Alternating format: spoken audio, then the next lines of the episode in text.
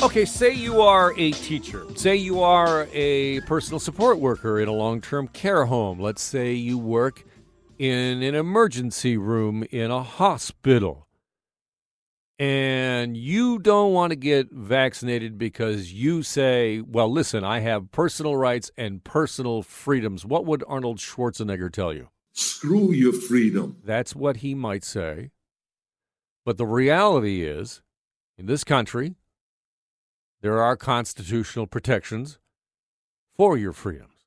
So if, as the Prime Minister has mused, there are mandatory vaccinations for some federal workers, how possibly do we actually make that work in a legal and constitutional framework? Do we, for example, invoke Section 33 of the Canadian Charter of Rights and Freedoms? Better known as the Notwithstanding Clause. Gerard Kennedy is an assistant professor in the Faculty of Law at the University of Manitoba. He teaches and researches in the areas of procedural law, administrative law, and constitutional law. Welcome to the program. Pleasure to be with you, Alan. Tell me uh, why should, and I'm assuming you're talking about a federal level, uh, the government consider invoking the notwithstanding clause in this case? Well, I mean, it could be done at the federal or the provincial level, depending on precisely what workers and industries are being regulated. It would actually usually be at the provincial level. But why should it consider it? Because the legality of a vaccination mandate will probably be very fact specific. There are certain circumstances, such as a long term care home or uh, in an elementary school, where I suspect that any interest that an individual would have in their liberty or security of the person not to take a vaccine could be held to be a reasonable limit on that right under Section 1 of the Charter, which would make the use of the notwithstanding clause unnecessary. But there are a lot of actors like university presidents who are in situations where the zone is more gray, who may be reluctant to act. And if a government were to invoke the notwithstanding clause, those actors could mandate vaccines in certain circumstances without any risk of it being held to be illegal at the end of the day.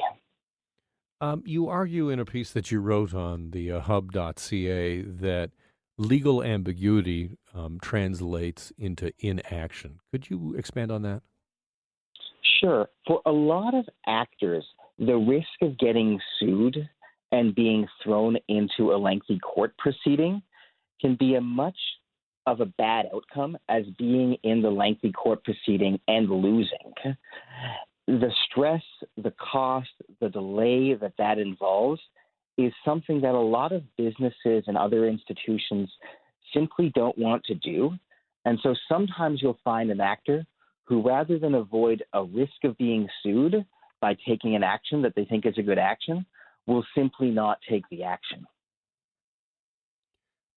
when I think when a, when a lot of people hear notwithstanding clause, they, they think of it as kind of a sledgehammer. At least I, I think of it as is a very it's a big big lever to be used, and it would it would be in many areas politically unpalatable, would it not?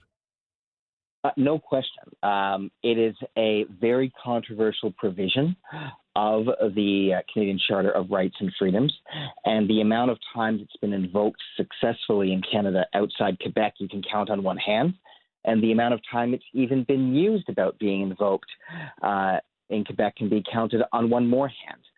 So it is politically unpalatable, but we are in a unique circumstance right now and if this is what is necessary to enable action, I would posit it's something that we should at least consider. Mm-hmm. And then how, because as you point out, many of these, if I use the term industries or sectors, are provincial in terms of jurisdiction. It is possible that you would get a patchwork of the use of the clause across the country. Would that, how would you perceive that? Uh, I mean, it's unfortunate, but to some extent, that is just the cost of being in a federation. We already have a patchwork approach to the use of vaccine passports as is. Manitoba has an immunization card that you have to show to get into certain situations, and um, Quebec is going to have one soon, uh, and most of the provinces do not. So we already are in a bit of a patchwork. Uh, and then, how do you perceive the announcement of a federal uh, passport that? As the Fed said yesterday, would then be able to be used uh, at a provincial basis. I mean, what's the legality uh, of that? Well, I mean, it certainly is something that the feds could definitely ensure be used in anything that they are regulating. And I don't think there's any problem with the province saying it can be used in, for instance, Ontario rather than issue our own immunization record. Uh, but if the province were to do that, then it renders itself vulnerable of um, being attacked in court. I'm speaking with Gerard Kennedy, who is a uh, assistant professor in the Faculty of Law at the University of Manitoba. Um, you you quote um, a, a, previous ruling in your um, argument uh, that you wrote for the hub.ca. And I wonder if you could just quickly expand on it for me. And that's AC versus Manitoba. What's the precedent there, and how is that applied uh, to our current situation? Well, the precedent in that case concerned a young woman in Manitoba who was a Jehovah's Witness who did not want to receive a blood transfusion. Because she was a minor, it was imposed upon her against her will. Uh, a majority of the court held that this is permissible, but only because the person at instance uh, was a minor. And in a very pithy dissent, um, Justice Ian Binnie noted that forced medical procedures have got to be an egregious violation of a person's physical and psychological integrity against their will, especially when it's based on a strong religious belief. I think for many people who just view vaccination as just an obvious thing to do, um, don't always understand that for some people, for whatever reason, it is just seen as an egregious personal violation. And it's something that the courts have, in the context of forced medical treatment generally, um, considered very seriously. And, and, that's why you would say that the notwithstanding, the notwithstanding clause would have to be invoked. Well, I don't know if it would have to. In certain situations, it probably wouldn't, but it would at least settle the legality, which, as I say, the uncertainty can itself cause an action.